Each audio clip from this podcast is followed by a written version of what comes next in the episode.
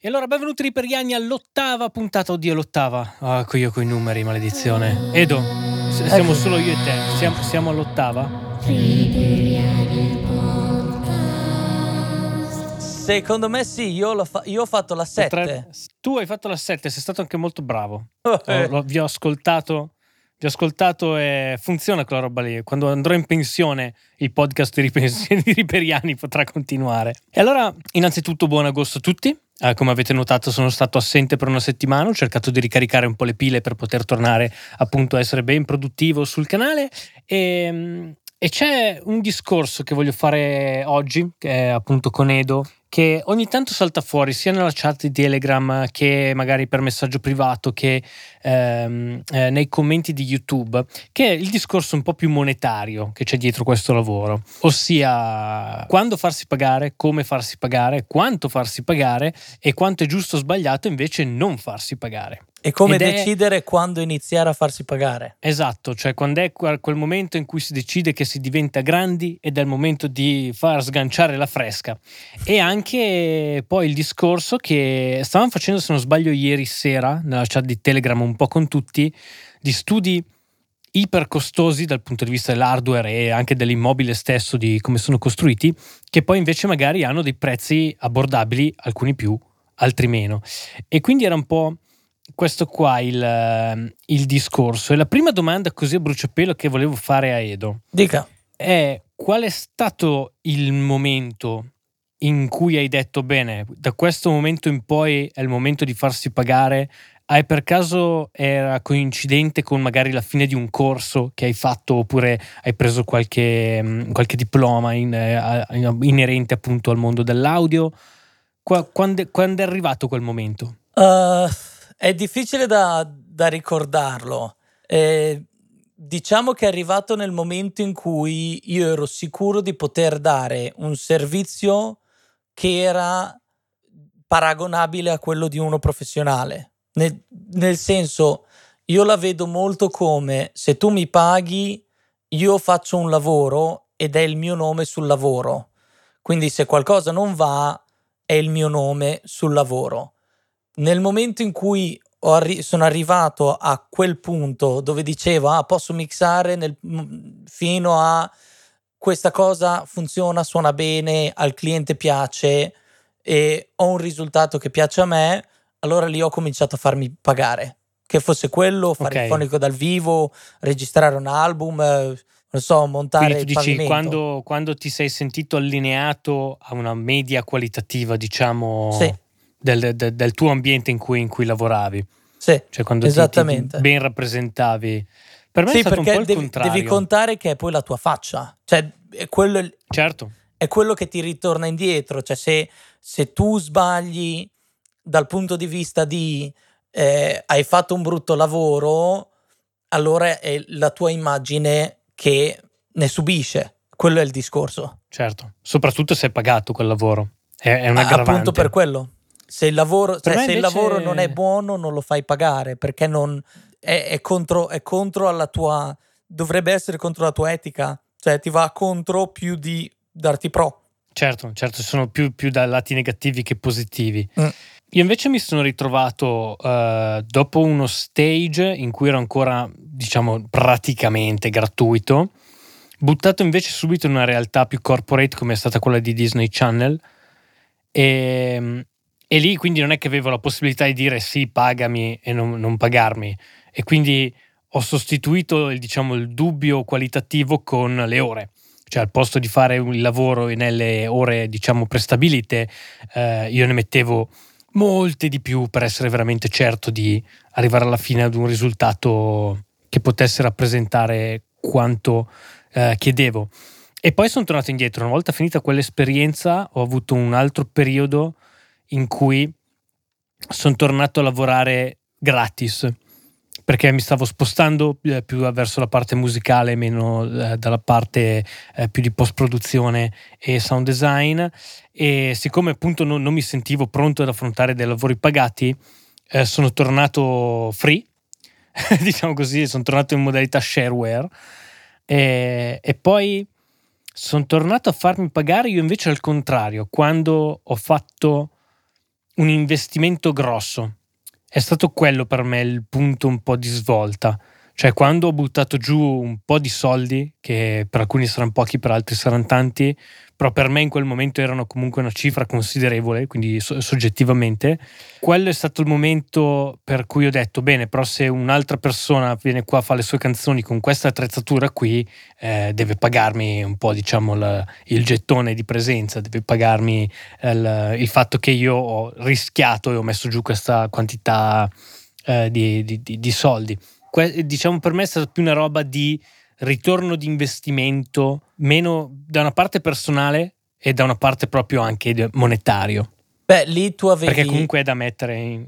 Eh, tu, avevi, tu avevi un, un, incentivo monetario lì, cioè lì sei, sei sì. arrivato a dire faccio una scommessa, io scommetto che riesco a riprendere questo a montare lavorando, facendo il lavoro che questo equipaggiamento mi permette di fare, che è, esatto, è bene sì. o male è è stato, la scommessa un, che fa una band che compra l'impianto o il fonico che si fa il suo computer o l'abbonamento ai suoi plugin o che compra sì, il, la prima scheda audio con pre, il primo set di microfoni per batteria, cioè è quello Perché lì. sai, un conto essere proprio completamente freelance e quindi arrivare con le mani in tasca in uno studio e fare semplicemente il fonico, cosa che succede sempre più raramente, almeno per, per quanto mi riguarda qui in Italia, perché sai, una volta servivano 3-4 persone per far andare uno studio e adesso ne basta una. Sì. E quindi e, mediamente è il proprietario, diciamo così, è, è, quello, eh, il proprietario e l'assistente. C'è, però c'è anche un ritorno indietro eh, su quello lì. Io sto vedendo molta gente che mette soldi dentro studi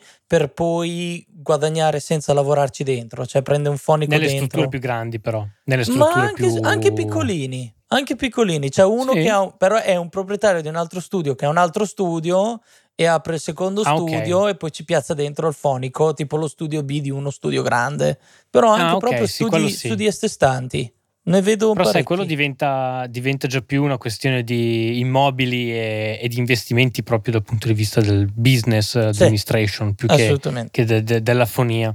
Però, siccome è proprio questa è una puntata un po' sui soldi, è una roba che, di cui volevamo parlare. Ad esempio, un'altra delle domande che più saltano fuori è come faccio a decidere quanto farmi pagare? E eh. la risposta è eh, spesso molto poco lineare. Diciamo che si può partire da, dai libri e fare un conto abbastanza semplice che ho imparato in Studio Barzan, che è eh, quanto costa in, uh, in, attrezzatura il tuo studio all'anno. Quindi se hai fatto dei leasing eh, o eh, ti fai un conto, ad esempio io cambio computer ogni due anni e spendo 1500 euro, quindi fai diviso due, insomma ti costruisci quanto ti costa un anno di hardware quindi metti dentro gli abbonamenti ai software, una stima di eh, plugin che compri, eccetera, eccetera, e poi fai diviso bollette. 200. Bollette, sì, bollette della corrente, soprattutto sai, no, il analogico. Oh, io dico, sa, io, dico che... cioè, io la sto pensando per dire lo studio che ha una J con lo studio che ha una G, lo studio che ha una J c'ha tre volte tanto di spesa di elettricità capito? O il, esatto. eh, il, raffreddamento, l'aria condizionata negli studi per tenere le sale macchine, quelle cose lì, oh, sono cose che studio Perché grande costano. Tanti non, ci, tanti non ci pensano, ma un banco da 64 canali è, è veramente una spesa tenerlo acceso 24 ore su 24 perché eh. sai non puoi spegnerlo, accenderlo. Il cioè, J, migliaia il di J euro al di un mese, mio eh. amico in... Uh, c'è un mio amico che vive in Florida, è un J in casa e lui spende 1300 al mese di elettricità. Sì, sì, di corrente. Sì, sì, cioè sì, sì solo fol- la corrente, poi devi aggiungere aria condizionata, eccetera, eccetera. Solo la corrente del banco sono mille qualcosa dollari al mese. Quindi sono, diciamo, conti da mettere. Ah, sì. E appunto dicevo prima, diviso 200, perché 200 è quello che, secondo le indagini di mercato, sono il numero di giorni all'anno in cui lavora in media uno studio di registrazione. Diciamo, Eh, questo è un po' il conto che si fa. È una stima, diciamo, approssimativa, però mediamente tra vacanze, festività e giorni non prenotati, mediamente 200 su 365. Da lì però devi aggiungere anche la tua paga, perché Eh, sì. non ci sono soltanto le attrezzature, tu non puoi stare dentro e poi mangiare le scatolette di tonno, quindi devi immaginarti qual è il tuo, eh, il, il tuo appunto come si dice, stipendio, stipendio annuale e metterlo dentro nell'equazione, anche quello diviso per 200 giorni lavorativi e poi diviso per le 8 ore, 8 ore non ci crede nessuno, però diciamo 8 ore di, di uno studio, mediamente dai 10, una giornata lavorativa in studio. Ah, io, direi, sì. io direi 8 ore sul libro, però sei, se anche solo se hai un cliente per 8 ore sei dentro per 10, perché vai dentro un'ora sì, prima esatto. e chiudi un'ora dopo almeno. Sì, stavo eh, pensando anch'io 10. Quindi devi, io direi, io direi 10 minimo, 12 massimo. Per una sì. giornata media di un cliente 8 ore. Poi dipende da quanti clienti hai. Cioè, se hai due clienti che prendono certo. 4 ore l'uno, sono un'ora prima, un'ora dopo, poi c'è un'ora di cambio in mezzo dove devi liberare la prima sessione per pre- preparare la seconda, hai fine giornata, quindi diventa anche di più. Certo. E, e, quindi è questo, è una questione di capire quali sono le spese più il tuo stipendio diviso appunto questi fantomatici 200 giorni e poi diviso le, le ore. Quello lì è il tuo costo all'ora. E poi c'è un'altra eh, cosa da, da calcolare, cioè dato un lavoro, quante ore ci metti a farlo? E, e, anche quello è un conto che non è facile fare, soprattutto all'inizio, perché bisogna avere l'esperienza di eh, poter stimare così a occhio quanto un lavoro eh, ti porterà via di tempo, ehm, che è una cosa che ancora sto cercando di imparare a fare. Molte volte mi sbaglio grossolanamente su tipo, ma sì, quella roba lì 10 minuti ho finito e poi dopo perdo le ore. Eh, ma lì, eh, lì è la domanda, la domanda che ho io per te è, perché io ho cominciato a farlo adesso, però non, fa, non, tutti lo fanno. Tu ti fai mandare il lavoro e poi mandi una quota o mandi la quota quando ti dicono che lavoro è? Uh, no, mando la quota quando mi dicono che lavoro è, che è il problema. Però perché su, dalla descrizione clienti, del cliente. Cioè, su clienti nuovi anche fai così? Eh, tante volte un po' la rischi perché ho, tro- ho visto che spesso, eh, almeno qui in Italia, è una fonte di resistenza il fatto di dire mandami le robe e poi ti dico quanto costa. Mm. Tanti hanno ancora un po' la paura del oddio mi rubano le canzoni, che è una roba che nel 2018 fa veramente ridere i polli. Cioè quelli che mi dicono ah no io metto tutto in CI perché mi rubano le canzoni, ma chi le vuole? E che, che soldi ci faccio con le tue canzoni? Ma cosa, di cosa cazzo stai parlando? quelle robe proprio follia totale. E, e, quindi è questo, bisogna, sbagliando si impara purtroppo, non ci sono manuali che descrivono come stimare la, la durata di un lavoro.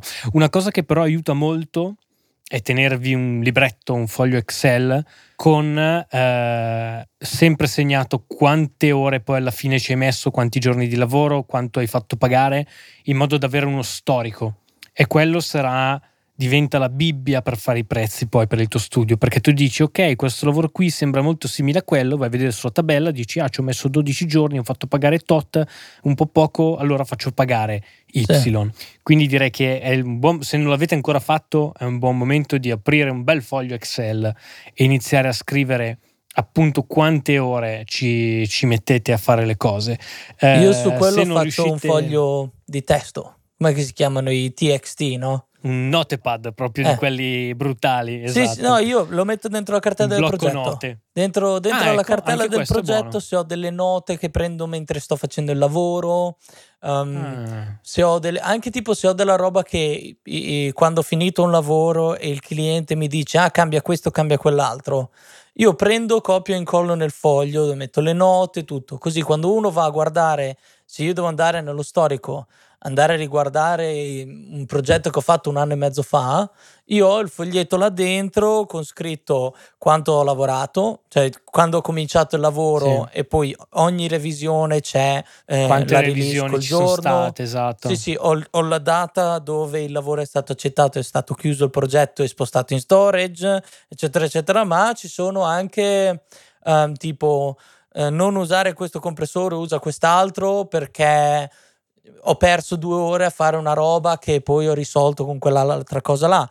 Anche se, capito, non lo so. No, no, però è giusto, è un buon, è un buon modo per tenere, per non dimenticarsi delle cose che si sono imparate. Sì, ma anche Questo sai, tipo un, un cliente che ti ritorna. Devo avere ho una cassa per dire un cassa di un, di un brano pop. Uso o un 160, eh, però quello non mi piacciono quei 160 che ci sono in plugin, eh, oppure uso tipo un distressor. Eh, però okay. a metà mix scopro che se uso un 1176, magari quello anche solo il, il, il Waves, suonava meglio e ci ho messo la metà del tempo, dopo ho chiuso il mix in 10 minuti. Allora metto una nota e dico occhio, occhio alla cassa e se ho stesso batterista, stesso genere di brano e mi vado a guardare nei miei storici, quello lì ce l'ho scritto. Hai già la soluzione, certo, quelle sì. sono ore proprio risparmiate. Poi che io ci vada a riguardare non è assolutamente detto e dubito che ci andrò mai a riguardare, però nel caso. Certo. No, no, questo è un ottimo sistema. Non è niente, non c'ho, non c'ho, ci proverò anch'io a farlo. Sembra una roba smart. Oppure tipo, sì. attenzione, chiamato quel file così perché quello è il finale che è stato inviato. Molto interessante. Beh, e poi ce l'hai lì, dentro la quello cartella. lì per i nomi, io ho i miei nomi, punto. Cioè, i miei nomi sono sempre gli stessi da ormai un anno e mezzo. Mm. Eh, a me sono più, più disordinati, maledizione. Quindi no, io... io... dovrei scrivermi, dovrei scrivermi qual è il final, final render ultimo. Eh, no, vedi, no. Io, io proprio io ho il nome con la print e ho il, fa- il, il progetto salvato al print.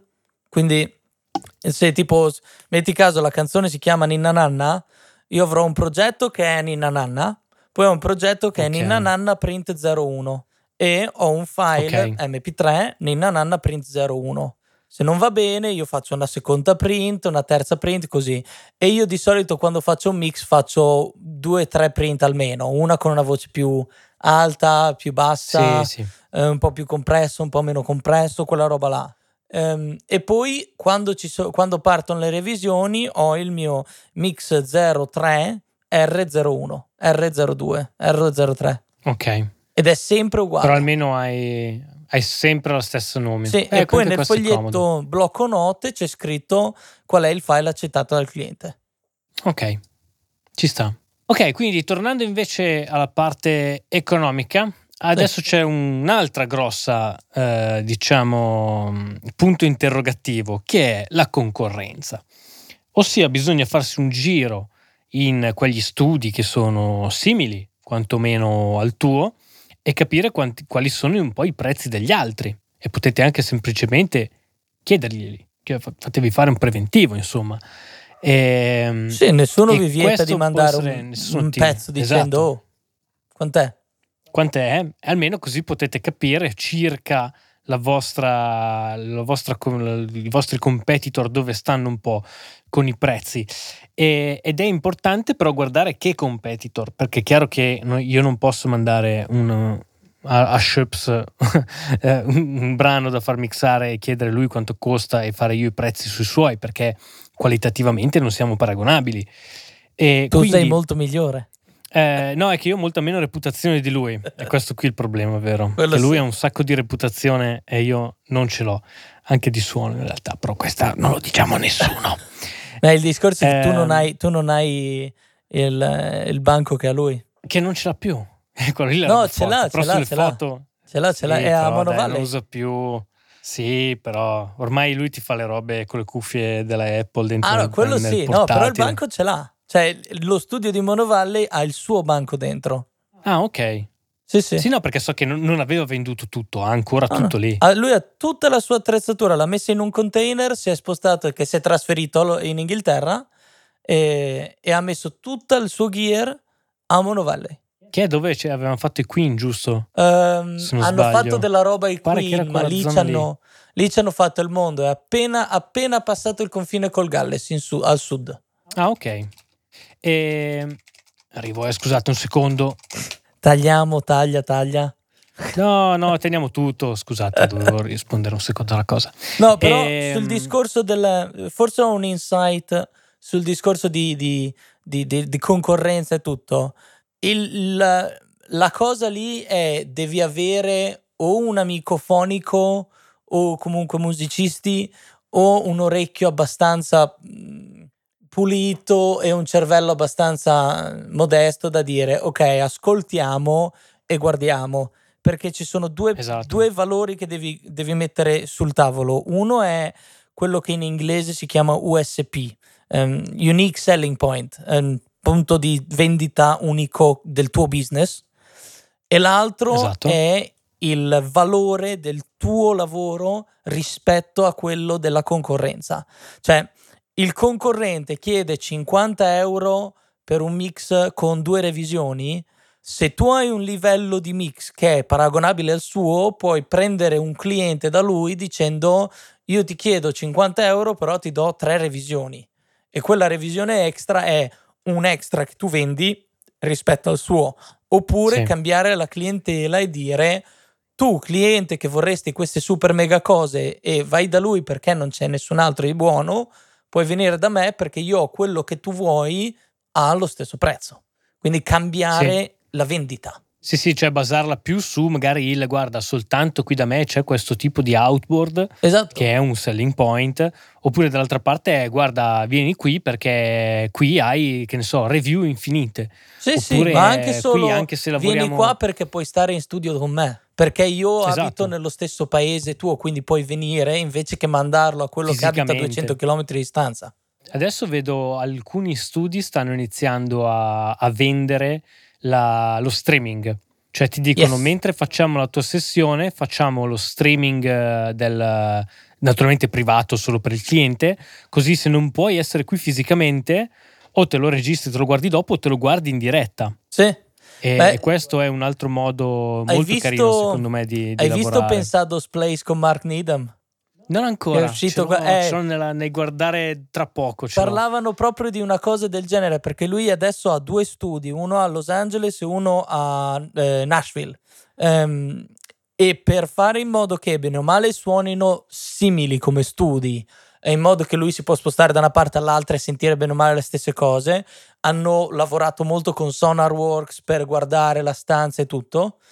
Um, e okay. poi lui stava proprio parlando di... ha fatto un intero giorno al telefono con dei clienti che loro avevano le loro cuffie addosso e lui con SonarWorks poteva mandare in streaming a loro personali il brano con l'adattamento del SonarWorks per le cuffie che avevano loro, quella roba là. E avevano il cliente che faceva le revisioni online 10 ore in studio con il cliente al telefono. Eh, quello è comodo. Quello lì è una tecnologia sicuramente eh, che, che, farà strada. Eh, giusto oggi è uscito um, Free, che prima invece era a pagamento, eh, il documentario del 2010 che ho fatto con uh, la Cavallazzi, la regista, si chiama ah, Changement. Com'è che si chiama? E... Changement, CH, ca- cambiamento. Sì, Changement. cambiamento. Changement. No, scusa, mi viene così perché poi è tutto, parlano tutti in francese poi nel documentario, non ho rivisto un pezzo Changement. oggi per nostalgia.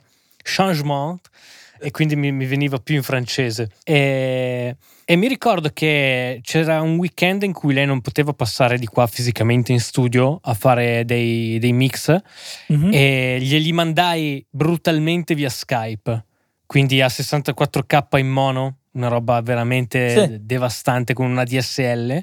Però quella volta lì fece il suo mestiere perché lei sentendo già in mono eh, nelle cuffiettine della Apple, in una versione diciamo già streaming a bassa qualità, aveva comunque la percezione di che cosa stava succedendo nel mix e andando a risentire alcuni dei mix che sono passati da quel tipo di, eh, di esperienza via, via Skype, ha funzionato per assurdo, nonostante il low-fi, l'abbiamo portata a casa. E, Ma deve, dipende da che... che... cosa stava ascoltando. Cioè, stava ascoltando tipo il generale del mix o cose specifiche? Eh, stava ascoltando no, il generale del mix, come se fosse un prodotto finito. Sì, sì, allora ah, funziona da Dio. Perché avevo già, avevo già un RAF delle, delle voci, quindi già compresse e equalizzate e, le, e, avevo già la traccia rumori e la traccia musica che stavamo mixando in quel momento. E ehm, per assurdo ha funzionato perché lei mi diceva, ad esempio, non sento i tamburi. Perché io li sentivo, ma probabilmente mangiati poi dallo streaming e quindi eh, sentiti sì. a 64k in mono non venivano fuori. E allora abbiamo fatto in modo che quel mix funzionasse anche con eh, delle, delle cuffiette de, de, di merda dell'iPhone via Skype. Eh, metti, e, metti un diciamo distorsore che il check così clippi i 1500 eh, escono. Sì. Però diciamo che quel check del fi è stato, nonostante fosse una roba un po' da Radio Albania 2000 ai tempi, perché comunque c'era un po' di rumore di fondo, perché stavo fisicamente uscendo, penso, tipo da un'uscita cuffie e stavo entrando mini jack dentro il portatile su cui avevo Skype, una roba del genere. Quindi era, non era niente di digitale, mega figo.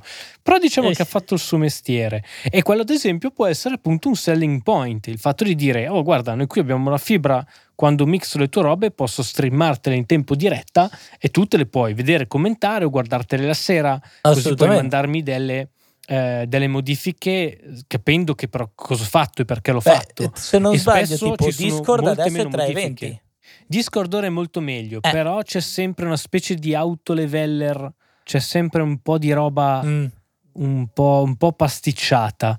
Eh, ora Reaper ha il plugin per streamare verso un server uh, Winamp, eh, non Winamp, come si chiamano? Shoutcast. Eh Quindi volendo se ti prendi un serverino Shoutcast, c'hai il tuo bel 256.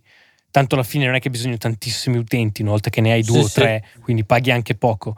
Però puoi mandare uno stream audio uh, a qualità molto alta, perché purtroppo, ad esempio, YouTube è sempre a C128 non puoi alzarlo durante lo streaming, anche se lo forzi viene eh, risempolato a 128. Ed è, ed è, una roba che non avevo mai capito. Ho detto, ma perché Reaper ha fatto quel plugin per andare su Shoutcast? E poi mi si è accesa la lampadina e ho detto, ma certo, per far sentire le robe via internet adesso, tra in tempo reale mentre ci lavori. Adesso questo lo devo dire che cose che ho fatto questa settimana, ho lavorato con uno studio a fare il nuovo setup e questo glielo devo dire. Che questo servirà. può essere molto molto comodo. Bene, quindi tornando alla parte economica, eh, ovviamente certo, quando si guardano i propri competitor bisogna guardare il gear che hanno e il gear che hai tu e capire se è il momento di iniziare a fare la gara dei muscoli e quindi lui compra 6, 11, 76 o 8 o 25, eh, tu quanti ne compri? Oppure fare la mossa completamente opposta, decidere di non partecipare alla gara dei muscoli e fare scelte differenti, che ad esempio quello che eh, fece Barzan nel suo studio. In una Milano dove tutti avevano il banco, dove tutti avevano outboard e, mm, e diciamo eh, regie molto dense eh, dal punto di vista di propri oggetti, lui aveva Digital Performer, un impianto Quested e UAD e semplicemente bei preamplificatori in ingresso, ma preamplificatori proprio senza Q e senza compressori. Quindi lui eh, decise per questo full digital. Quindi dal, dal, momento in cui si colpiva dal microfono al convertitore del, dopo il preamplificatore, da lì fino al mastering l'audio era sempre in digitale. E quello era un selling point, era un selling point eh, eh che, che, si metteva di, di traverso rispetto alla, diciamo, alla moda del, del momento e ha, e ha, portato i suoi frutti perché comunque è un qualcosa di diverso, a volte diverso è bene. Beh, devi, eh, devi contare, non... lui, ha, lui ha poi fatto l'altro discorso di dire io ti posso dare il suono che danno loro perché magari ti metto il plugin in cuffia o te lo uso, eccetera, eccetera, però non è detto, puoi cambiarlo dove vuoi. Cioè, quello è un, è un punto di, di, sì. di, vendita enorme. Eh? Esatto, lui aveva, aveva, proprio l'idea del eh, registro il più pulito possibile eh, sì. e coloriamo dopo come abbiamo voglia in mix. Beh, è il, punto di vista, aveva... è il punto di vendita della, della UAD. Cioè, loro che hanno detto puoi, esatto. puoi usare i nostri plugin mentre ti ascolti, però non è detto che devi per forza usarli, quindi puoi copiare i settaggi poi su Pro Tools oppure puoi registrare già se sei contento. Cioè, è oh, enorme. Sì, sì, poi c'è proprio, c'è proprio, il tasto registra pre o post effetti eh, esatto. eh, che hai messo in, in tempo reale. E, e, lui c'era, lui c'era 12 anni fa, forse una roba del genere, lui era già su quel, su quel treno lì, sul treno della massima flessibilità e, e, economicamente sicuramente ha giocato a suo favore. C'è anche da dire poi che lui vendeva questo full digital in modo molto audiofilo, perché lui diceva fa ogni patch bay, ogni cavo, sì. ogni componente analog è comunque un punto debole sì. per l'audiofilia più alta. Quindi lui dice fa io ho un solo punto di conversione. Da lì in poi sarà un problema dell'ascoltatore. E, e si è appunto ricavato la sua nicchia di audiofili che stimavano molto questo modo di lavorare. Beh, Barzan, Barzan ci ha fatto dare... una gran bella carriera, eh, poi negli ultimi dieci Beh, anni. No, no, sì, sì, assolutamente, assolutamente. E, e, questo era giusto per dare un po' di idee eh, su Uh, su cosa potete fare per differenziarvi. Ad esempio, ho, ho, visto ultimamente uno studio molto bello in, um, in Germania eh, non di persona, ho visto il, un tour che mi ha stupito molto perché era praticamente una specie di fiera del vintage chip. Cioè lui si è fatto questa collezione di Uh, compressori da live degli anni 80, uh, eh, roba anni 90, um, ehm, anche tipo la roba digitale della Behringer.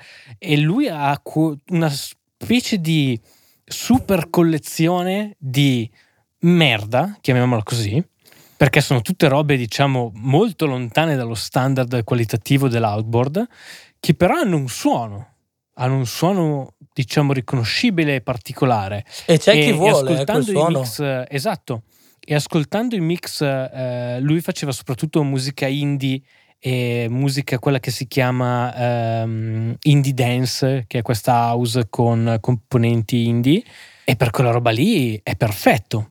E lui è il numero uno di quella roba lì perché non ha come faccio io i plugin che emulano il compressore della Lasis sfigato. Lui ce l'aveva veramente lì. E anche quello è così per buttare un po' di idee nel, per buttarvi un po' di, di, pulci nelle orecchie di che cosa la gente si inventa appunto per differenziarsi. E il punto di differenziarsi così tanto è che poi fai il prezzo che vuoi perché non hai competitor. Perché o ci sei tu, tu, o ci sei tu. Se tu pensi, io in uno degli studi che sto lavorando eh, abbiamo pensato di fare la nostra versione di come vendere uno studio a una nicchia, perché è così che fai, i soldi li fai vendendoti a una nicchia. Devi trovare la tua nicchia e poi loro diventeranno fedelissimi e tu hai tutti i loro lavori. Um, esatto. E, e, praticamente noi, quello studio là ha un banco vintage anni, primi anni 80, super bei pre-equalizzatori molto tipo Nive, cioè aggiungi più che togliere e suona bene, no?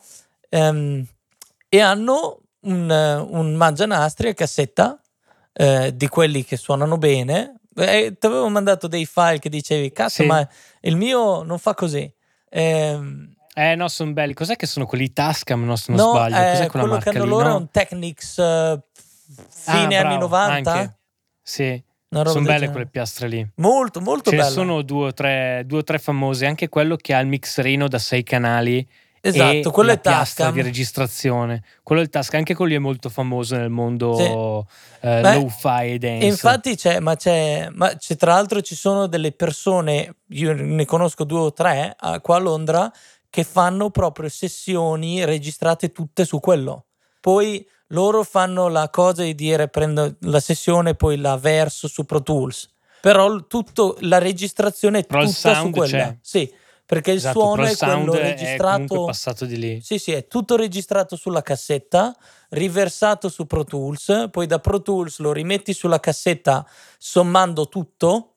Eh, in modo che così sì, tu sì, suoni master. su quello che c'è nella cassetta praticamente. Eh, però noi vogliamo eh, fare questa cosa che io ho un banco a 32 canali, abbiamo 8 gruppi nel banco, ho riverberi extra, compressori analogici, eh, equalizzatori analogici, eccetera, eccetera. Eh, proprio anche fuori dal banco ha solo pre equalizzazione, però abbiamo 11 compressori per dire, quindi sono più che abbastanza. Abbiamo un equalizzatore stereo valvolare che possiamo mettere sul master per dire, per abbellire un po' il suono. E, e l'idea nostra era di usiamo le quattro spie del banco per mandare la roba nelle cuffie dei musicisti e registriamo una band dal vivo in presa diretta. L'uscita del, del banco va dentro al nostro computer dentro a Reaper, noi monitoriamo da Reaper o Total Mix o qualcosa in presa diretta quello che noi facciamo sul mixer e, e poi su Reaper, sulla, sulla, cosa, c'è il plugin che va dentro al, al registratore nastro che registra su un, can- un, altro canale. E noi così abbiamo, eh, abbiamo praticamente la registrazione, ce l'hai su una cassetta in presa diretta. Ok, ok, sì.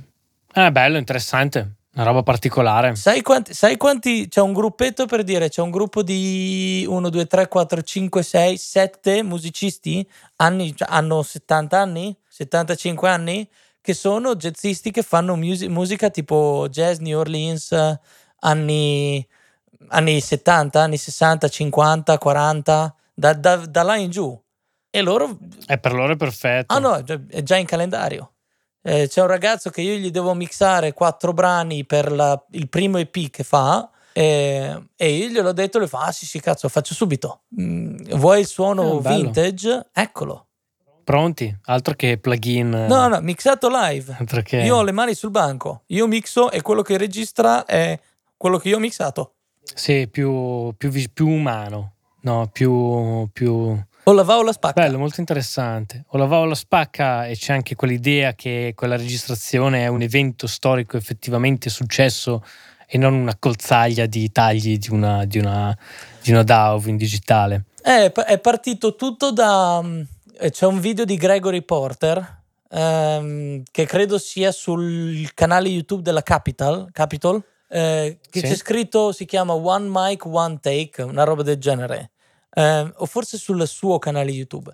E non è un microfono solo perché ci sono panoramici sui batteria, eccetera, eccetera. Però è una take, capito? Una take, punto. Tutto dal vivo. È quello che ha fatto anche Jack White, Eh, che è andato lui addirittura ha esagerato, lui eh, incideva sull'H in diretta. esatto. Quindi ha fatto il concerto, ha inciso sull'H, ha mandato l'H a stampare e tipo due ore dopo il concerto c'erano i vinili del concerto. Sì, sì, ma è, è- presente Welcome to 1975 o 1974? Sì, Il- sì, sì, lo studio? Anche quello. Loro fanno dire- direct to disc. Quindi hai il tipo, cioè lui nel- sul- in control room con il banco e tutto che mixa, quello che lui sente dalle casse poi viene mandato giù al mastering engineer che ha le sue cuffie, il suo sistema alle NS10, le sue cuffie e lui ha tutti i suoi, ha dei compressori della roba che controlla che poi vanno a registrare sull'H e fanno la pressa Sì, sì, direttamente lì. fantastico. Quello penso ci sarà un ritorno di questo tipo di, di modo di lavorare perché ho visto che tantissimo engagement di molti youtuber, anche semplicemente che fanno, facevano cover, eh, avevano tantissimo engagement emotivo dalle persone quando sono agli inizi che accendono la webcam, fanno la loro take, salutano e premono stop. Poi con l'arrivo di più iscritti e più persone, chiaramente inizia un po' il, tutto il gioco della post-produzione, mi registro, faccio il video figo e non è più così connesso il pubblico, è molto più spettatore nel vero senso della parola, che semplicemente subisce un po' il brano che gli hai fatto al, al posto di connettersi emotivamente con la performance. E, e ho visto alcuni tornare indietro magari qualitativamente in modo un pochino più, più, più curato che non con la webcam e un microfono USB, però di tornare all'idea del eh, pronti, via, ciao, e questa qui è la mia cover di X e partono a suonare. È sicuramente più, più efficace. Ehm, il discorso su quelle cose lì è che è più tipo un concerto live. Cioè, la- il problema di oggi, Sì. poi, eh, che non è un problema, è il vantaggio di oggi è che fai tutto offline e puoi fare queste canzoni, queste composizioni che suonano da paura. Però poi quando vai live devi dare, no? Devi spingere comunque come sull'album e devi avere un risultato buono come sull'album. E Sì, per alcuni è molto difficile tenere quel livello perché è un livello creato appunto digitalmente e non eh, con Eh, una performance. Quello è, il, è quello il problema. E la gente che guarda e che ascolta la musica dice: Ah, cazzo, figata, però sì, eh, l'album è in studio, eccetera, eccetera. C'è chi dice di sapere un po' di musica, che non, non lo sa, però è, è la gente che segue quelli che fanno le cover su YouTube è musicisti che si chiamano musicisti che non lo sono, diciamola un po' come Sì, sì, Eh, no. diciamola com'è. Esatto. eh, la, la- la- la bimba di, di 12 anni che i genitori le dicono che sa, sa cantare, lei si crede che sa cantare, o la cantante fallita o il cantante fallito. Ehm, Sì, che vanno a sputare sugli altri su esatto, YouTube, che è sì, grande che sputano a destra e a sinistra, però poi c'è quello che loro dicono, ah, vabbè, è bravissimo, bravissimo, e diventano i fedelissimi. Di nuovo, la nicchia. E vedere queste cose qua rende, diciamo, rende di più che fare un video super pensato eh, o capito? Sono quelle cose lì. Vogliamo una roba più semplice, una roba più diretta e una roba più autentica. Questo è quello che vuole la gente oggi. Un ottimo, un ottimo punto. Siamo usciti un po' dal, dal discorso, però abbiamo, siamo arrivati a un punto di arrivo Beh, secondo me Anche questo è un punto di vendita. Cioè, lo studio, Certo. quando tu fai... Io punto molto questo studio dove c'è il banco e tutto, io punto molto questo studio al registriamo la tua band insieme. Cioè, magari rifacciamo la voce, ti metto nella control room con un 58 mentre la band suona, però io voglio batteria, basso e chitarra nella stessa stanza, voglio l'ampli acceso, voglio che ci sia Sì, del bleed a destra e a groove voglio sinistra. il bleed, Sì, voglio il bleed nei microfoni. poi se riesco a evitare, evito, capito? Cioè, magari piazzo l'ampli in un certo modo, angolo l'ampli in un certo modo, uso determinati microfoni o delle tecniche di un certo tipo. Però cerco di avere il feel di una band in studio, perché la band vuole suonare. Fanno tre mesi di prove per andare in studio a registrare, poi cosa gli dico? Ecco la click track, prego batterista suoni. Esatto, sì, che è la roba che uccide sempre un po' tutta la musica, soprattutto quelli che non sono abituati a suonare. Sì, a anche suonare perché cazzo... oh, Perché sai, lo fai con un turnista, il turnista sente click, è come se gli fai sentire la Madonna. Sì, però con conta qualsiasi una roba. band che, che registra uno- il primo pezzo, non ha neanche una demo magari fatta su click. Quindi tu hai Sì, 5 esatto, minuti di un puoi- batterista che suona a click. Sì, è una mortale. Cioè, è- e, e devi Mortale andare avanti per tipo 3 ore perché il batterista fa gli errori. E cioè, è una cosa... Sì, no, è, È- è- e poi alla fine non tirerai fuori mai l'essenza poi di quella band. Appunto per In quel quello è un, modo sì, di, devi- è un modo di vendere, cioè arrivare a un punto dove puoi mettere un musicista a proprio agio o puoi fare una cosa autentica, la band dopo si relaziona a te dicendo questo la vede come la vede il musicista, cioè è la mia musica, voglio che sia vissuta, voglio che sia registrata bene. Motivo per cui non sono contrario all'autotune. Se tu fai una super performance, però c'è un errorino, riregistriamo, correggiamo, cioè non è un problema. sì, lo correggiamo. Però cazzo, la performance, la musica che hai scritto, capito? Quello è, Sì, sì, sì, non può, quello non può mancare. Quello non quello possiamo metterlo poi con l'autotune. quello è come ti vendi. Esatto. No, no, è un ottimo, è un ottimo punto. Quindi, tornando invece da- dall'altezza della musica al vile denaro, eh, siamo, siamo tornati quindi poi allora a capire un po' come differenziarci, di capire un po' chi ci sta attorno, quanto si fa pagare, e arriva un'altra spina dolente in questo discorso, cioè fare i lavori gratis per scelta proprio, cioè proprio dici ok ho deciso che questo progetto lo faccio pro bono, se, ah, ma pro bono è già un termine sbagliato, Sì. cioè quando dici proprio no, con quella band lì voglio mixarvi io l'album e non vi faccio pagare niente perché ho piacere a mixare il vostro album.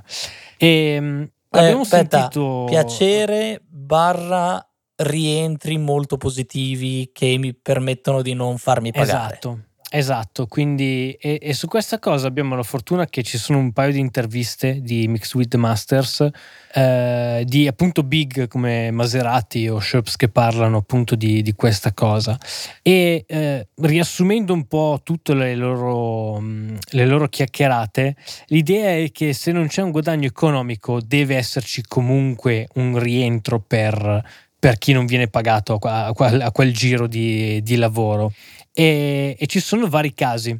E uno di quelli più interessanti, secondo me, è quello di Ships, dove diceva: ehm, Vado a fare il mix a quella band lì eh, e gli dico gratis, eh, anche se qui non sono famosi, ma perché sono famosi nel loro paese. Lui poi ovviamente ha la fortuna di lavorare in modo internazionale, quindi è un discorso anche magari un pochino più distante, però lui vede nel, eh, nel guadagno che può avere di immagine in un paese in cui magari non ha molta penetrazione, un guadagno in sé che non sia monetario, ma appunto di, di status, di livello. Oppure alcuni, in altri casi avevo sentito di fonici che magari hanno vinto il Grammy, ma non sono stati pagati per quel lavoro, ma non perché non sono stati pagati, perché loro avevano sentito puzza di Grammy perché l'album era buono. Se non sbaglio, mi era successo, era successo con Morning di Beck l'ultimo giro. E avevo letto un'intervista e diceva: fa, No, no, fa, ho deciso di, di mixarglielo gratis perché avevo sentito puzza di premi. Eh, e allora a ehm, quel punto per lui ha fatto, ha fatto una, come si chiama? Ha fatto un trade, ha detto ok, rischio di eh, non prendere neanche un euro e magari nemmeno un premio, oppure rischio di, premere, di prendere dei premi. Se invece magari vado a chiedere dei soldi, potrei rischiare di perdere questo lavoro e lo vanno a far fare da qualcun altro e quindi perdo di sicuro i premi e quindi è stato fatto quel tipo di, di trade. Eh, in generale parlando invece più, più, in basso verso una cosa più vicina a riperiani, eh, quando è utile andare a lavorare eh, gratis? Innanzitutto a voi in prima persona che decidete di farlo non vi deve pesare cioè, se vi alzate la mattina dicendo: Ah, oh, cazzo, devo fare il mix per quello stronzo e non mi sono neanche, non mi dà neanche un euro, lasciate stare perché andrete, andrete a fare una roba brutta che non metterete poi alla fine nemmeno nella vostra reel. Che magari volete, anche chiedere che vengano tolti i credits da, da sotto l'album e alla fine avete solo buttato via del tempo. Quindi il mio consiglio è questo: deve, il progetto deve essere interessante musicalmente e per voi eh, musicalmente, oppure eh, sono interessanti le persone con cui lo state facendo. E dite, oh, questi ragazzi sono forti, questi ragazzi sono proprio forti e, e ho deciso che gli mixo l'album.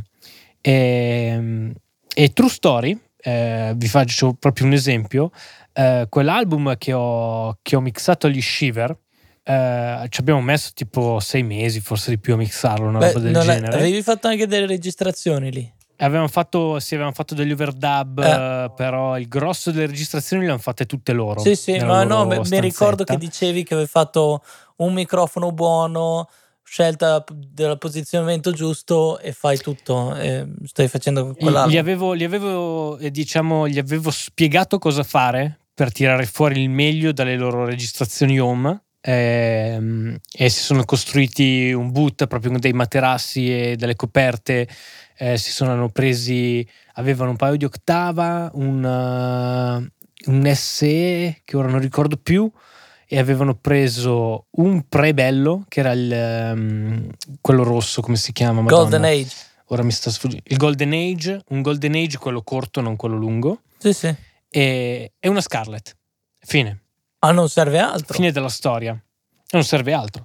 E, e io gli avevo detto: Va bene, ve lo mixo perché è una bella sfida. Voglio vedere da una roba registrata in casa cosa riusciamo a tirare fuori. Ed è successa una roba eh, strana. Cioè, che nonostante che gli avevo detto che l'avrei fatto per pochissimi euro, una roba proprio di, che rappresentava giusto lo sbattimento, neanche, alla fine mi hanno pagato di più sì. di quello che avevamo pattuito perché si sono trovati bene. Ma ci sono, vari, e... ci sono, vari, modi di, di fare queste cose. Um, io addirittura quindi... ho un progetto a cui sto lavorando adesso che so che venderà a un mercato una nicchia, però vende roba che facciamo delle serate, cioè questa band qua fa delle serate in Europa e fa 700 euro di merchandise in una sera, cioè così. Ne, ne fa, eh, però ne fa 4 fa un tour di una settimana, fa 4 serate e ripaga il triplo di quanto è costato l'intero album, no? Ehm, e poi prende e scrive la roba nuova. E questo qua è uno che vi, eh, vive molto nella community, nella collective, quindi lui scrive tipo un pezzo e poi lo manda a una cantante e dice guarda scrivici un testo e poi registro eh, te che canti sul pezzo così ti prendi i crediti, quelle cose lì. È uno che fa molto sta roba. E io sto lavorando a credito, sto lavorando a primi soldi ricevuti. Ok. Quindi quando lui, sì, quando lui rientra, quando lui rientra, quando dei soldi arrivano dalle vendite, lui mi paga. Abbiamo già deciso e lui mi ha anche già detto che probabilmente mi pagherà extra. Perché ci metto eh, tempo, no? È stato, ti, ti impegni quattro, è stato un buon investimento. Quattro sessioni per fare i fiati a dieci pezzi. Eh, fai degli editing, ehm, ti, mi faccio mandare le partiture prima per studiarmele, per vedere che così quando stiamo facendo le sessioni so dove siamo, eh, faccio in modo che si lavori bene, veloce, capito? E certo. a lui piace, allora mi ha detto guarda, probabilmente ti pagherò anche dell'extra. Va bene. Bellissimo. Che poi siano 10 o 50 o 500 sterline, non me frega. Però è... Esatto. Questo, esatto, tutto questo discorso un po' per sfatare questa roba che c'è attorno a lavorare gratis, che sembra sempre una roba un po' da schiavi nei campi di cotone. E invece in realtà ci sono molte opportunità poi di guadagno in questo tipo di, di operazioni.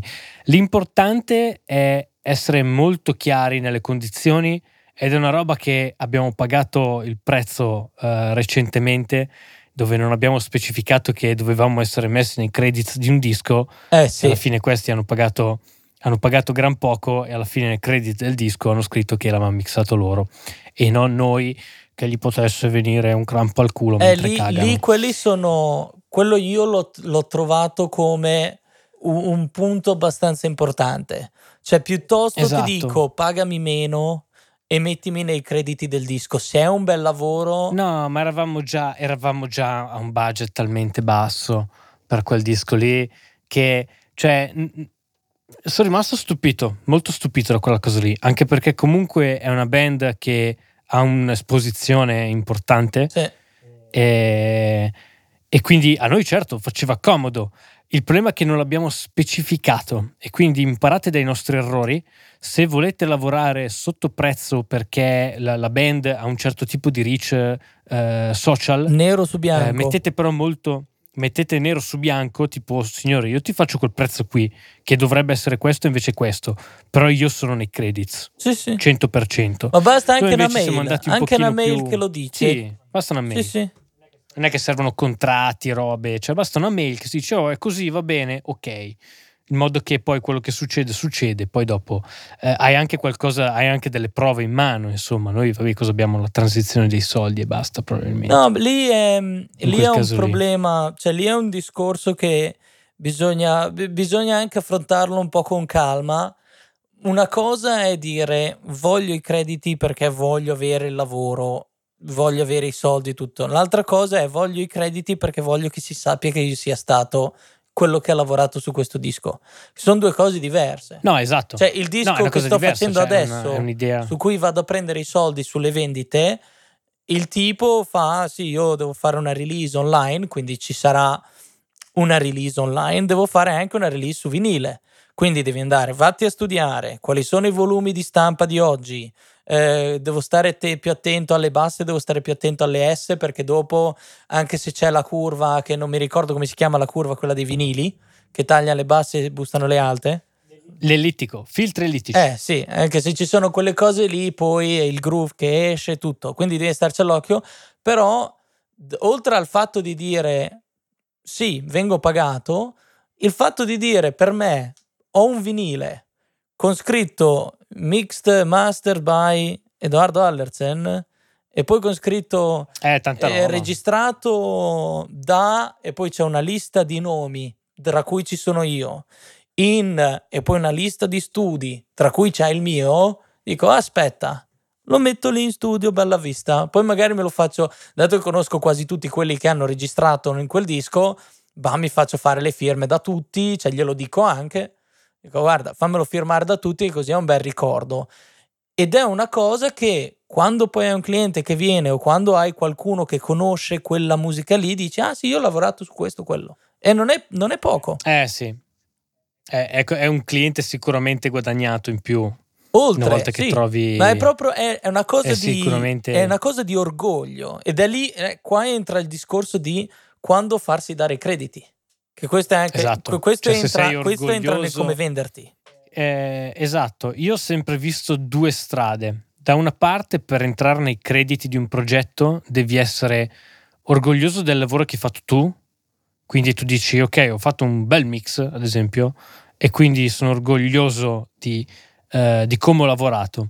Ma non sempre è sufficiente per sentirsi a posto nei crediti, perché dall'altra parte c'è anche eh, a parte vabbè, l'integrità morale del lavoro che stai facendo, che quella lì è, vabbè, è tutto completamente un altro discorso, ma anche il progetto in sé, se è una cosa che, che ti piace, che non ti vergogni a condividere con gli amici.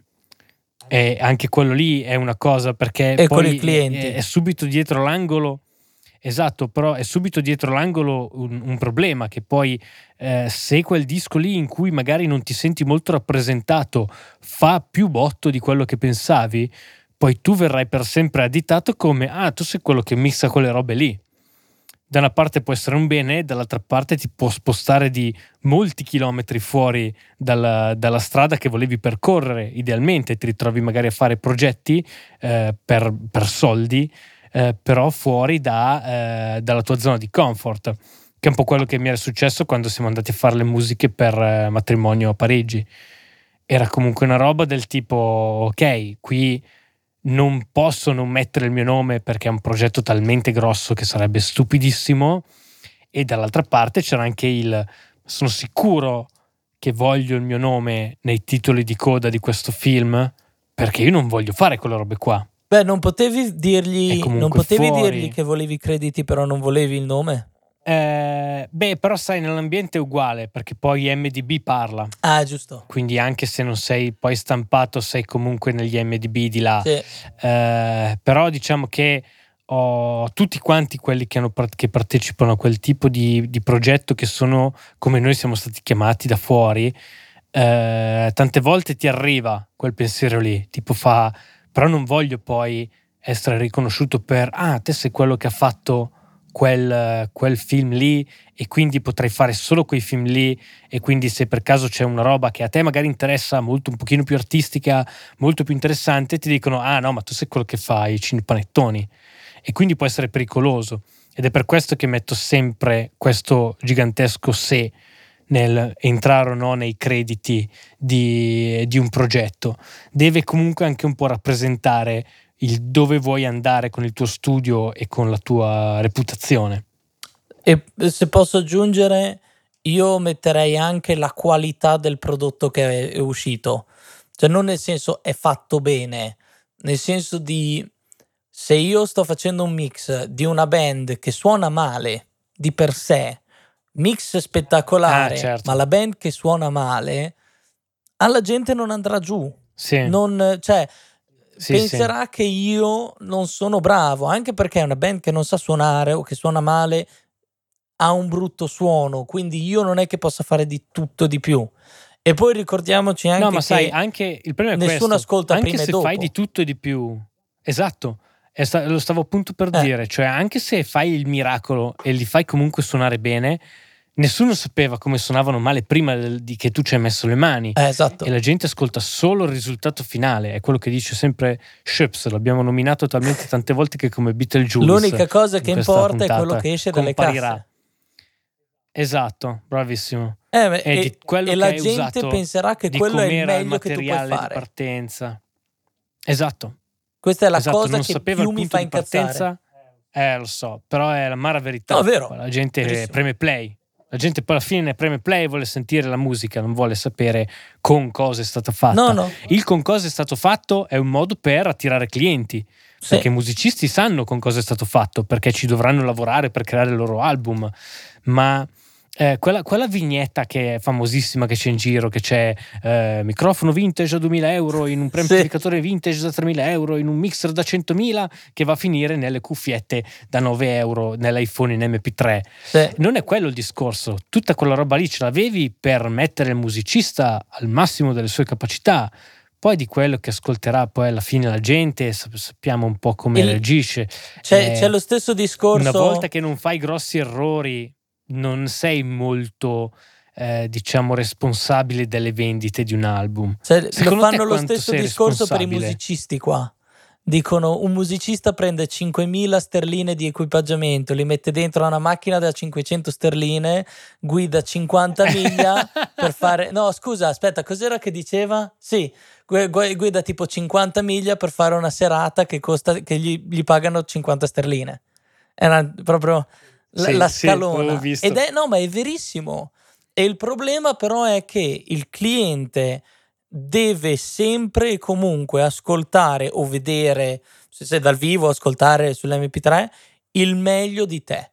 Qualsiasi tuo lavoro che tu metti fuori deve rappresentare quello che tu sai fare. Se non lo rappresenta o se tu senti che il lavoro non è all'altezza di quello che tu credi che debba essere il tuo lavoro esatto. e la tua qualità, non ha Esatto. senso mettere dei propri crediti o pubblicizzare quello come tuo. Ci sono più e più progetti dove io ha dico senso tu non hai il pagare. diritto di mettere il mio nome. Esatto, però paghi. Sì, sì, no, no, no. Perché tu mi paghi, tu mi paghi, fare? questo è il contratto, noi, tu mi paghi. Però io ti dico, tu puoi metterlo vuoi- quanto vuoi, se vuoi puoi mettere questo nome ed è un nome che io mi invento, che non c'è neanche la pagina su Facebook o niente, mixato da, oppure dici che l'hai mixato tu, oppure non dici niente. Però non ti do il permesso di dire che l'ho mixato io, perché non è un prodotto dove io riesco a, a far suonare come XYZ prodotti che io ho mixato o che ho registrato. Ci sta, no, è un ragionamento al 100% comprensibile e secondo me da seguire come, come consiglio. E vale anche Dato al contrario, già eh. passato... Vale, vale anche se, se tu hai registrato e qualcun altro ha mixato, ha fatto un super mix o ha fatto un mix di Ah, merda. certo, Mix di merda io non lo mando al cliente, il mix super mix Chiaro. con la roba che ho registrato, sì. chiaro, chiaro, eh, anche quello lì comunque poi alla fine... E co- conta quello che esce dalle casse, non puoi fargli sentire il multitraccia di, di come l'hai registrato, Sì, purtroppo. quello che si sente e deve rappresentare il meglio di te. Punto. Il cliente che ascolta quello deve dire: Ah, il mio album suonerà esattamente uguale. Giusto. Dato che abbiamo passato l'ora, eh, volevo dare un ultimo consiglio, secondo me abbastanza importante, che parla un po' di... eh, questo è un discorso più italiano più che, che, che extracomunitario per voi inglesi, eh, ossia il come farsi pagare legalmente e stare a posto con la coscienza sotto tutta una serie di, di regolamentazioni veramente incasinate in Italia. Ehm, aprire partita IVA in Italia per uno studio di registrazione è una cosa che ho fatto ed è una cosa che sconsiglio caldamente perché ci sono moltissime cose obbligatorie che bisogna avere, che bisogna fare, eh, che bisogna tener conto e ci sono dei costi base che per chi inizia sono veramente proibitivi. Va, va a finire che eh, paghi per lavorare, No, è anche se stai facendo cosa. pagare. Che sì, anche se stai facendo pagare i tuoi clienti tutti e tutti ti pagano, che non succede mai, eh, alla fine paghi per lavorare, che è una follia. E il mio consiglio personale è quello di invece rivolgersi alle cooperative di fatturazione per lo spettacolo. Ce ne sono tantissime ormai sul territorio in Italia. Io personalmente uso Doc Servizi e sono praticamente tu ti iscrivi alla cooperativa, tu diventi socio della cooperativa e in qualità di socio puoi fatturare per la cooperativa. Quindi cosa succede? Eh, arriva un cliente in studio, tu fai una fattura tramite eh, la cooperativa, lui paga la cooperativa, la cooperativa a fine mese ti dà uno stipendio, come se tu fossi eh, a tutti gli effetti ehm, eh, non iscritto, come si dice, assunto dalla cooperativa. Eh, questo cosa ti permette di fare? Ti permette di essere a posto su tutta una serie di cose a cui non ci si pensa mai, tipo sicurezza sul lavoro, esami, quelli di, eh, di come si chiamano, quelli dei pompieri e poi quelli della, mm, invece della, dell'igiene e della, mm, del soccorso medico. Eh, sicurezza sul lavoro, loro ti danno anche i caschetti e tutto, Eh, poi hanno tutta un'infrastruttura di legali, nel caso tu, spero di no, ne abbia bisogno. E hai anche delle persone a cui chiedere se hai qualche problema eh, di- di- dal punto di vista organizzativo. L- loro hanno comunque una rete di studi e professionisti che sono molto, ehm, molto familiari. Cioè, ad esempio, non è, eh, non è raro che mi arriva un messaggio appunto dalla mia cooperativa che mi dice: Oh, ci mancano due fonici sul lago di Garda eh, sabato e domenica. Chi c'è disponibile che può venire? E, e quelli non è la Doc Servizi che ha preso un lavoro, è un altro studio che aveva bisogno di due persone e non sapeva a chi chiederlo e chiede a Doc Servizi se c'è qualcuno ehm, eh, che fa parte appunto della cooperativa che può venire a dare una mano, pagati eh, naturalmente. Questa è E- una e figata questo ti atomica. permette di... Sono una figata pazzesca. E tu pensa che loro adesso hanno eh, fonici, videomaker, eh, gente che ha i droni e ha le patenti con i droni. Se vuoi puoi fare Sì, perché hai, dipende dal drone, all'interno. dipende dal carico che hanno, no? Eh, Esatto, e tu puoi, sì, esatto, e tu volendo puoi fare il corso tramite la cooperativa che ti costa meno, prendere la patente e poi entrare nella lista di eh, quelli che hanno la patente del drone che possono essere chiamati per fare delle riprese.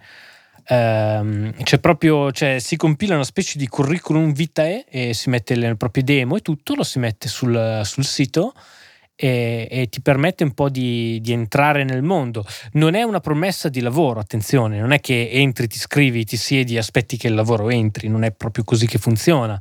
Eh, magari tra qualche anno sì, idealmente tra qualche anno è probabile che queste cooperative diventino talmente larghe e eh, importanti che è una cosa che può darsi che succederà.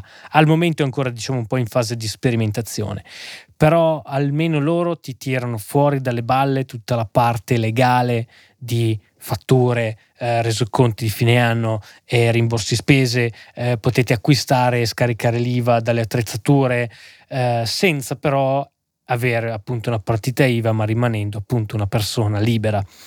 E la cosa positiva è che puoi farlo anche se hai un altro lavoro. Quindi come io che sono... Beh, se non, eh, sei, tu, effetti... se non sei tu registrato, eh, sono loro che sono registrati, sei a posto. Esatto, loro sono a posto, però eh, era più nel, nella fattispecie che non è facile avere due lavori in Italia legalmente senza andare a pagare grosse, eh, grosse tasse a fine anno. Loro ti permettono di avere invece un contratto indeterminato e in più essere iscritto alla Doc Servizi. Hai comunque dei limiti, ad esempio non puoi lavorare due weekend di fila se lavori già dal lunedì al venerdì, perché ci sono dei giorni in cui devi riposare per legge. Sì, sì, ci Vedi, sono, ci sono tutte queste cose che non sai. E, e, se sei in partita IVA da solo col commercialista che è più impegnato ad andare a troie che non a seguire le tue robe perché ha altri 100.000 eh, clienti rispetto a, al tuo piccolo studietto che fattura ogni tanto, si va nei casini, si va nei casini veramente per niente. E questo tipo di, appunto, di, di realtà aiutano molto. Io prima ero una cooperativa ancora più piccola, eh, cioè un, veramente più piccola rispetto a Dog Servizi, e comunque faceva il suo mestiere. Io riuscivo a fatturare, riuscivo a recuperare eh, un po' di spese e riuscivo soprattutto a dormire tranquillo la sera sapendo che non mi arriveranno le tasse a fine anno perché le paghi subito sulle fatture. Ovviamente loro prenderanno una percentuale delle tue fatture, è piuttosto bassa, è, è so, ben sotto il 10%. Eh. E sì, sì, sì, però diciamo che rispetto ai costi che può avere anche soltanto annuali un commercialista e soprattutto i corsi anche sulla sicurezza, sulla sanità e sull'antincendio che sono obbligatori e tanti non lo sanno, ma anche se hai una ditta da una persona li devi fare eh, Beh, eh, l'idea è che ogni ditta deve avere un, un, eh, un responsabile, no? E se è una sì, persona sì, sì, la ditta, DTL, quella persona è responsabile per tutto. Cioè, ti faccio un esempio, io per assurdo dovrei farmi il piano di evacuazione eh, in caso di incendio di casa mia. Sì, sì. Perché lavoro in casa, è una follia, capisci? Invece grazie al Doc Servizi ci sono altri modi di eh, comunque venirne, venirne Beh, fuori. È un luogo e, lavorativo e per legge in Italia deve avere un esatto. piano di evacuazione. Sì, sì. Esatto. Eh, e loro poi sono particolarmente forti sul live. Eh, dove appunto ti forniscono tra l'altro caschetti, imbraghi, eh, scarpe antinfortunistica e hanno tutta una serie di ehm, eh, di controlli e di personale che gira proprio nei vari punti dove sono stati eh, assunti quelli di doc servizi a controllare che la sicurezza sia sempre al primo posto. Ed è una di quelle robe che ti fa lavorare tranquillo, eh, ti fa sentire anche più rispettato, ti senti meno sfruttato, sei lì, eh, c'è qualcuno che sta controllando che non corri nessun rischio, insomma è veramente veramente un'ottima alternativa all'essere invece completamente da solo in partita IVA, che è veramente una follia. E tutte le volte che qualcuno mi scrive, perché ogni tanto mi capita che mi scrivono in privato per chiedermi, ah, partita IVA, ma cosa faccio? Il minimo e tutto, io dico sempre, no. ah, fermo, non farlo non farlo, è una trappola mortale. No, paghi, e, guadagni 100, sempre... paghi 85 in tasse. È, è una follia. È assurdo. Io l'ho, l'ho fatta, l'ho, quanto l'ho tenuta? Due, due anni. No, no. Io ho degli amici genere. in Italia, ho degli amici musicisti non fonici che avevano partita IVA negli anni 90 e nonostante loro, il loro in, ingresso monetario non sia poi cambiato più di tanto, cioè si è alzato con l'inflazione, eccetera, eccetera, il costo di vita, sono passati a sì, cooperative buona parte di dieci anni fa, perché è, in, è insostenibile. Sì, No, no, non è più, non è più gestibile. No. Per noi musicisti, eh, purtroppo, quando hanno fatto le indagini eh, di mercato sugli studi di registrazione, allora, innanzitutto non c'è la categoria. Sì. Partiamo da questa quello, eh, no, cioè, se lavori in Rai, hai il contratto metalmeccanico. Eh, quello è il problema è un, più grosso, perché non hai una categoria dici, tua dove tu puoi dire esatto. io ho spese, ingressi, uscite, eccetera. Perché uno studio no, di no, registrazione su 100, rob- su 100 euro che guadagni in un giorno, 20 di quello lì sono per pagare la gente, 80 sono di costi. Però noi non ce l'abbiamo. Esatto. Il contratto da, da metalmeccanico non hai 80 di costi, hai 20 di costi. Sì, non è follia. Eh, quello è il problema Oppure grosso. c'erano, mi ricordo degli, degli, studi di settore di quando l'avevo aperta io, che c'era una specifica che era appunto studio di registrazione, ma aveva questa concezione di cifre anni 80 che per il 2008-10, non mi ricordo più, erano una follia totale, cioè spese eh, da, da, fare, ingressi minimi eh, da tenere, perché sennò vuol dire che stavi facendo nero. E ho detto: no, non è che non sto facendo nero, che non sto lavorando, porca troia. E, e secondo loro, invece, io stavo, stavo evadendo le tasse perché secondo loro non guadagnavo abbastanza. Mm. E volevo rispondergli: beh, grazie al cazzo. E invece, fortunatamente, questo tipo di soluzioni ti scherma da tutto quel delirio che mi sono sorbito. E quindi voglio che voi eh, po- possiate essere liberi da questo tipo di, eh, di veramente di rottura di, di coglioni cosmica. Ho, ho, una domanda per te. Spero. Età Vai. minima per. Eh, due domande, però veloci. Età minima per la doc? Penso sia la maggiore età. Eh, giusto per controllare, perché so che puoi andare. Anni. Puoi lavorare da sedicenne con un contratto speciale, però non sì. so se le co- cooperative te lo possono far fare. Mm, no, no, non penso. Che penso che sia 18 abbi- anni. Abbiamo tanti minorenni in chat, allora, giusto per nel caso.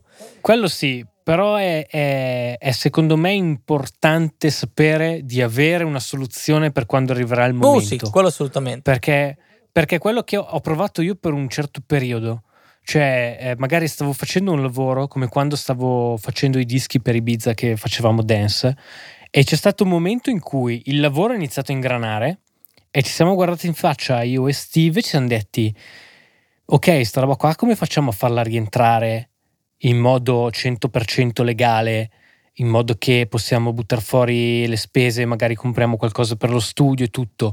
E la risposta non c'era ed era veramente agghiacciante ed, era, ed è una di quelle robe che ti può anche un po' frenare perché dici no, sta roba non la faccio perché eh, tanto non c'è modo poi di farla funzionare. E per me è importante invece dire che i modi ci sono, eh, stanno diventando sempre più facili ed efficaci.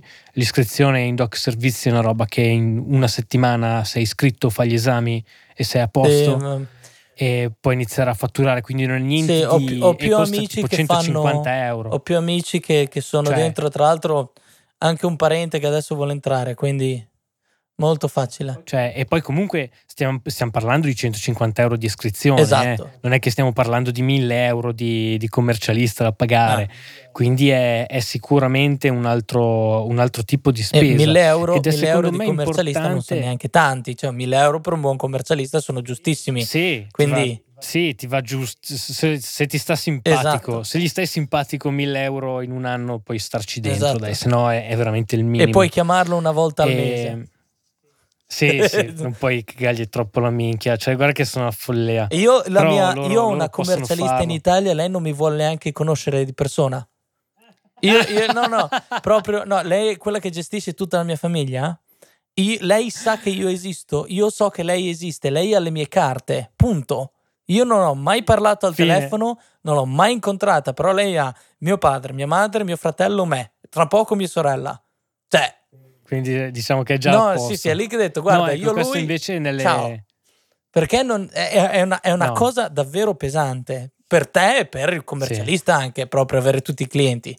Così ti, tu ti eviti sì, il no, problema. No, se no passi le giornate passi le giornate al telefono. Sì. Su questo invece, sai, queste cooperative, essendo in realtà un po' più piccole, si riesce ancora ad avere quel tipo di contatto, cioè tipo ad esempio io ho il, il Whatsapp della, della, ragazza che tiene le, le mie paghe, tutto, se ho qualche dubbio sulla loro piattaforma mentre sto facendo una fattura, eh, gli, gli, mando un messaggio, mi, mi, risponde se è un orario di, di, lavoro.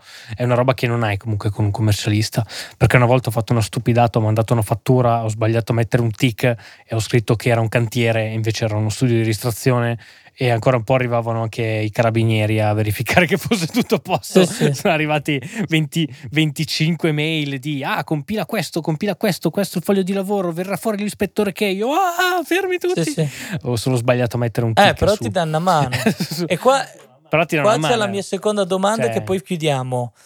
In Inghilterra abbiamo una cosa che si chiama Musicians Union, che è un'unione ah. a, a modi non è un sindacato, è semplicemente una cosa tipo la Coop Servizi che ha, tu paghi 200 sterline all'anno, se non sbaglio, e hai una, un, due, 2000 sterline di, um, uh, di assicurazione su strumenti o comunque strumentazione per il lavoro, appoggio legale, um, sono tutte quelle cose qua. In Italia non sta venendo fuori niente su quelle cose lì. Fuori dalla sta doc. venendo fuori lentamente sta venendo fuori lentamente, però non fuori da doc, dentro la doc. Eh. Cioè, eh, perché la storia di Doc Servizi è questa: erano tante piccole cooperative di fatturazione che si sono unite sotto un unico eh, nome con una sede centrale. E adesso che c'è appunto un, un consiglio di amministrazione, che ci sono delle riunioni, ah cazzo, non sono andata alla riunione poi. Mi sono appena, ho appena realizzato che non sono andato alla riunione. Perché secondo me la differenza ah, grossa è io qua ci metto un'ora a registrarmi come um, uh, self-employed, um, uh, libero professionista. Eh, sì, no, qui è un delirio. E, e ci metto, io quest'anno ho fatto le tasse, mi è arrivata la form, credo fosse il, boh, a inizio aprile io entro una settimana da quando mi è arrivata la lettera che diceva devi pagare le tasse, sono andato online e ho fatto le mie tasse in un'ora. Per dire. E no, no, qui, qui, non è così. Quello in Italia, quello diciamo in Inghilterra. allora è per questo che qua abbiamo la Musicians Union. In Italia, da quello che tu mi stai dicendo, mi sa che è tutto insieme in questa doc. Esatto eh, e però stanno cercando di far pressione eh, alle altre cooperative perché Doc Servizi è un po' nord Italia eh, per, per, quanto mi è sembrato di capire ci sono altre realtà di ugual misura nel centro Italia e nel sud Italia e si sta cercando di eh, abbracciare tutte queste cooperative sotto un unico tetto per quindi poi avere anche un riconoscimento legale più forte. L'unione fa la forza. Bisogna, bisognerebbe che facessero e... un sindacato, però. Esatto, eh, ma è nelle, era nelle, qua, qua nell'idea... Qua hanno aperto il sindacato, però è eh, per sì. Eh, sound recordist, quindi per i film. Nell'am- per nell'ambito film, film okay. ci sono sindacati, ci sono prezzi da sindacato e quando c'è un lavoro tramite sindacato, quindi ufficializzato su sindacato, eh, hai rate da sindacato, eh, ma guadagni bene certo. anche. Ed è tutto protetto dal sì, sindacato, beh, orari, eccetera, sì. eccetera. È come in Rai, Rai Cinema che ci sono le, le, le daily, le, le, diarie giornaliere, tutto. Eh. Però ecco, diciamo così, è una cosa che piano piano da queste cooperative si sta trasformando un po' in una cosa come la descrivi tu, perché in realtà è quello che tutti si aspettavano facesse un po' SIAE e facciamo tutti una grassissima risata perché poi alla fine hanno fatto i loro, i loro interessi, non i nostri.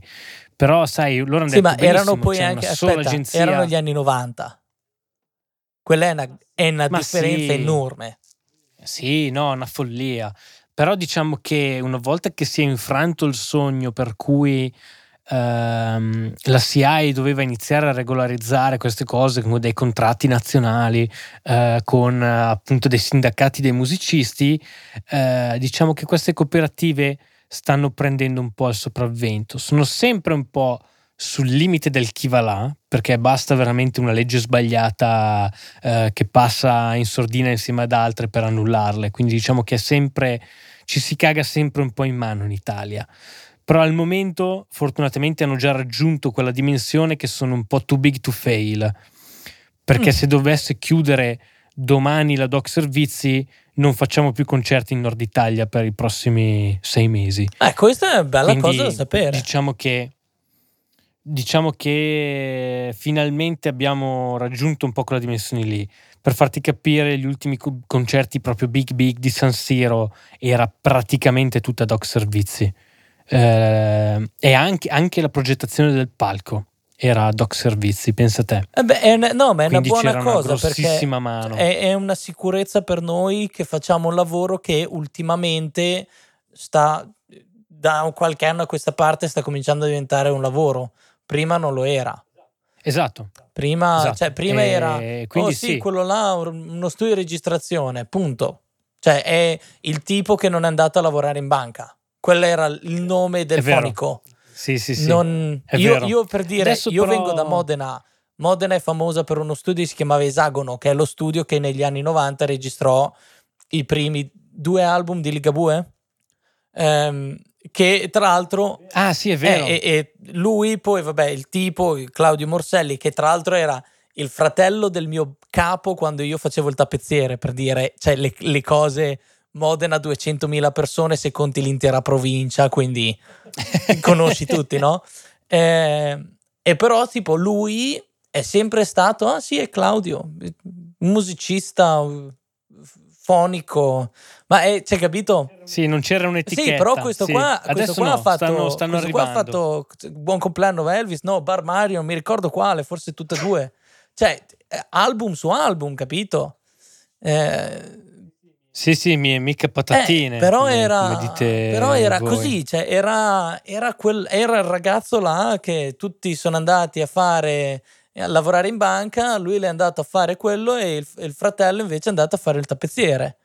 Capito? È, è così, sì. non è... No, no, no, sta arrivando. Eh. Sta arrivando questa cosa. Cosa buona e giusta.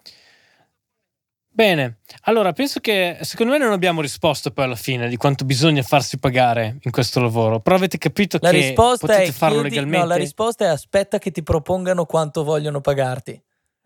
Quello lì è, è cazzo, è un, tutto un altro discorso che può durare un'altra ora. Porca troia, però è già un'ora e 24, non so quanti coraggiosi ci stanno ancora ascoltando.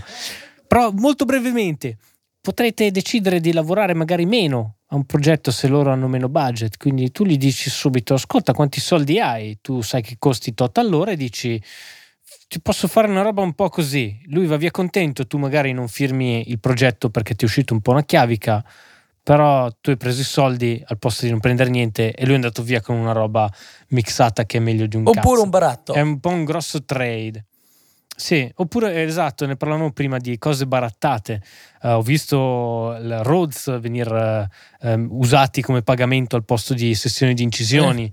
Eh. Uh, io avevo preso le licenze della PowerCore. Oh, io, tu cos'è che avevi preso ultimamente? Ma io adesso, adesso l'ultimo lavoro che ho fatto l'ho fatto per uno studio dove lavoravo, eh, che adesso sta chiudendo e stanno vendendo un botto di roba. Avevano un'ora e mezza di ADR da rifare cioè tutto l'editing. Minchia. E io mi sono preso l'1176 della Warm Audio e le Q valvolare a due canali della TL Audio. Cos'è 2011 si chiama? È la Madonna. No, no, li vendevano, erano Minchia 500 no. sterline di equipaggiamento da vendere. E gli ho detto, voi datemi quelli lì, una rapina. gratis. È una rapina, non è un baratto. Ma sono un'ora, e mezza, un'ora e mezza di ADR su 10 microfoni. Edo li hai rapinati, ma sei entrato con la pistola a fare ADR? No, no, no, eh, cioè, no, era è una, cioè, un'ora e mezza, nel senso è un documentario di un'ora e mezza. Io ho dovuto ah, fare tutto ah, l'editing okay. di un'ora e ah. mezza ah. di dieci voci. Uh. No, avevo capito che avevi lavorato un'ora no, e mezza. No, no, no, no, no, era no, caro, no, ho dovuto cazzo. fare tutto l'editing eh, e io gli ho detto, guarda, cioè, fare un, un lavoro un'ora e mezza da solo di film ti costa l'ira di Dio. Cioè, prendi un team, te lo facciamo sì. in un giorno. Se te lo faccio io, ci metto quattro ore al giorno perché di più non ci riesco a lavorare perché mi sfondo il cervello. Eh, allora ho detto: Senti, dammi sì, no, quelli, dammi 3-4 giorni, te lo faccio.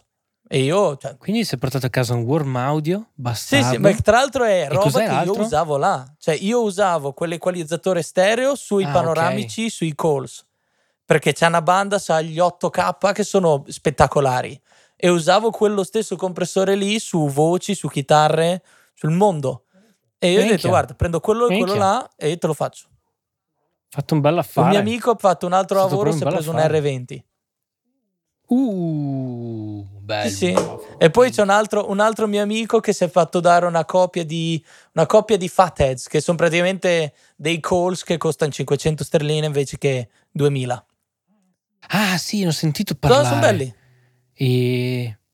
Sì, sì, li ho, visti, li ho visti usare. Li usavano per. Sai quelli che mettono il microfono in centro al drum kit solo per prendere un po' il legno delle, delle percussioni? Sì. Li usavano così. Io ultimamente Proprio sto mettendo uno esattamente lì e poi uno a boh, 40-50 centimetri davanti alla cassa, proprio basso a terra.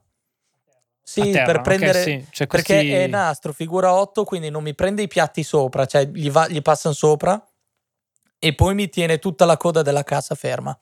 Ah, figata. Sì, Bello, anche lui ha fatto un bel, fatto un bel, Beh, un bel mestiere. Avevano dei lavori Insomma, da dare, no, ma dovevano chiudere lo studio perché gli fanno una è un complesso di sale prove e lì facevano una nuova sala prove. Invece che avere lo studio con control room e tutto, avevano un, un sidecar della eh, LTA otto canali, avevano dei Moog, avevano un Rhodes, avevano okay. un botto di roba. Eh, avevano Bello. anche un Orion 32 che vendevano 1500, super affarone. Eh, però no, cioè io ho detto guarda, non, non, mi faccio tanta roba, i moduli da 500 non ho lo chassis, quindi non me li prendo, altrimenti mi prendevo i due pre, eh, che avevano i Red, eh, i Red One della Focusrite, spettacolari. Oh. Eh, allora ho detto... Ah, è vero che hanno fatto la versione 500. Eh, di quello lì adesso c'è vero, solo quella. sta roba. Ah, non c'è più quello vero, c'è, c'è solo c'è, la versione... No, di 19 pollici c'è ISA, quindi con 2 e 4 e 8. Ok eh, che l'8 ha l'uscita ADAT se non sbaglio, mentre 4 e 2 sono solo analogici. E invece dei Red One, dei, dei pre-Red, eh, c'è solo il 500 adesso. Ah, sì. E chiedono l'ira Cazzo, ha preso un piede. Il 500 ha preso proprio piede, è diventato veramente uno standard. Tutti stanno facendo la versione 500 di qualsiasi cosa. Ah, io, voglio, io voglio entrare. Che... I prossimi pezzi che mi compro sono quelli lì, perché tanto di microfoni non ho più bisogno. Già ne ho troppi. Quindi un lunchbox, uh, sì. lunchbox di quelli lì. Sì, mi, faccio, mi prendo tipo quello della BAE che sono 11 slot e poi vado quello che trovo prendo. Ci sono i pre della DBX che mi sì, stanno facendo sì. gola. Eh, quello lì è un, buon, è un buon sistema, diciamo, anche da un studio in realtà, per elevare un po' la propria palette di, di colori. Sì, Perché sai, ti prendi un lunchbox di quelli, butti dentro un po' di roba un po' strana, ci passi Beh, dentro. Anche solo, anche solo un solo pre, prendere il pre della Lindel, che ha un bass boost e un treble boost. È vero. Molto pultecchiani, tra l'altro, con la frequenza selezionabile. Ed è input e output, quindi sì. puoi tirare proprio, c'è un trasformatore in ingresso bello, ha un mi- mini EQ con due cosa? shelf e tu sei a posto, c'è un, c'è un bel suono. Sì, o vedo tanti prendere lo Shadow Hill sì. solo per tipo usarlo sulle voci. Sì. Perché effettivamente è molto, molto è un, bello. È un, è, un fe- è un Fairchild al... in 500 quello lì, è spettacolo. Sì, sì, sì, sì, però lo vedo, è uno di, cioè quelli che vedo che hanno lunchbox in home studio mediamente vedo un po' quei pezzi lì. Vedo Beh, quello, ha rubato la tecnica il... di Al Smith che è l'unico che ha abbastanza soldi da poter usare un Fairchild sulle voci. Fuori di testa. Quello lì è matto. Va bene. Abbiamo fatto un'oretta e mezza, signori. Grazie a tutti quelli che ci hanno accompagnato fino qui. Grazie di seguire questo podcast. Vedo che i grafici stanno andando bene, lo seguite, quindi continueremo a farli. Vi auguriamo quindi per noi una buona domenica sera. Grazie mille Edo di, averci, di avermi accompagnato in questa eh, camminata di economia, anche se non è proprio il nostro mestiere, però è il nostro mestiere farci pagare, dato che lo facciamo di mestiere. Questa mi è piaciuta questa frase. Sempre un piacere. E...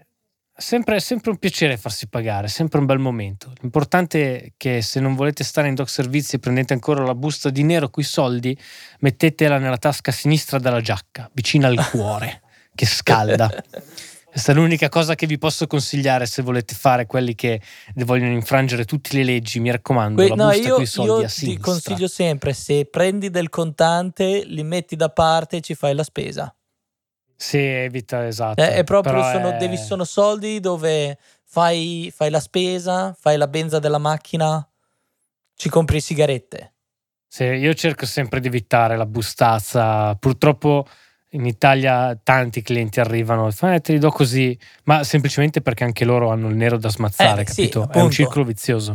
Tutti quanti hanno il nero che non sanno come io ho spendere clienti, e cercano io ho di i clienti che pagano i matrimoni in nero, eh. Cioè, sono Mamma 2500 mia. sterline che mi arrivano in una busta. Contali. Minchia, Eh. no, no, zero. Io purtroppo per quelle robe lì non ho, non ho il fegato di, di affrontare quel rischio lì, nonostante eh, quant'è, il 50% in più poi alla fine di guadagno. Ma non ne vale la pena, preferisco dormire bene e dormire freschi, cosa che auguro anche a voi, a meno che stiate guidando. In quel caso no. In quel caso, occhi aperti. Va bene, ciao Edo, grazie Ciao mille. Fra, Buona ciao a tutti.